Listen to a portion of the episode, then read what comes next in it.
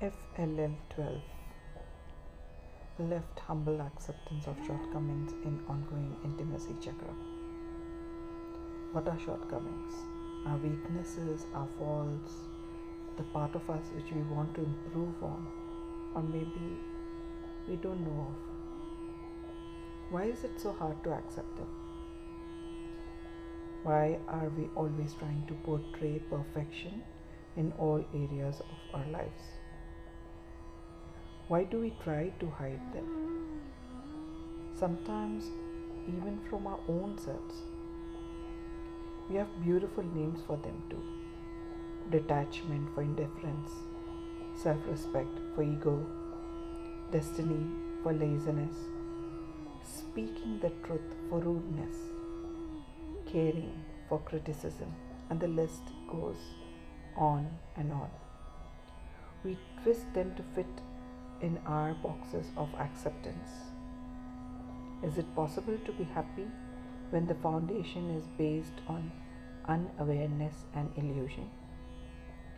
If our perception is faulty, how can we have any real relationship with anyone and anything in our lives? None of them will last, as the repercussions of these fake values will build invisible walls between us, distancing us from everyone close to us. Then what is the solution? Would complete awareness and acceptance of our faults change anything? Can being non-judgmental of others' flaws and examining ours help? Would it benefit us to accept everything as is? Would removing the mask to soothe our vulnerability help? What about letting go of ego, which has the power to create strangers from a loved one in an instant? My mama always says, don't judge anyone till you stand in their shoes first. Our empathy, acceptance without judgment, humility, compassion, humane behavior, and trust, the key foundation to intimate relationships. We archive our need to see imperfection in ourselves and others. We archive our resentment at having to mask our weaknesses. We archive being defensive about our masks. We are feeling lonely and abandoned. We are arrogance coming in the way of our relationship. We our need for distance in the relationship. We our unease at our passive aggression. We our inability to accept everyone as is. We our past shadow self.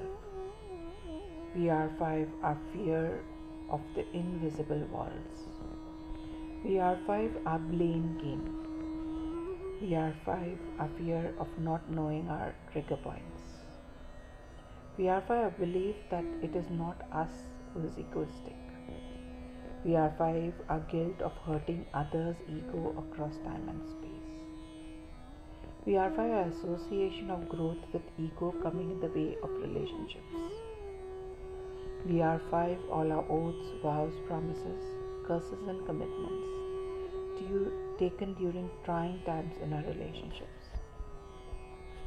Our thought process is our soul's love. Our radical mindset is our soul's love. Understanding our thoughts clearly is our soul's love. Opening up with love and humility is our soul's love. Opening up with detachment and putting our best foot forward is our soul's love. Accepting our shadow self is our soul's love. Choosing humane behavior instead of ego is our soul's love. Choosing to honor our soul level commitment is our soul's love.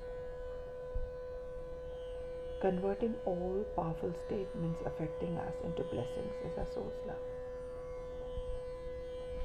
Choosing to transform inside to transform our universe is our soul's love. Thriving in complete alignment with the purpose of our life with ease, grace, joy, and fun is our soul's love. Applying the core principles of radical in every facet of our life is our soul's love. This new, healed, transformed, and complete us is our soul's love. And the affirmative statement is, unmasking our weaknesses sets us free. Thank you. See you in the pathless path ahead.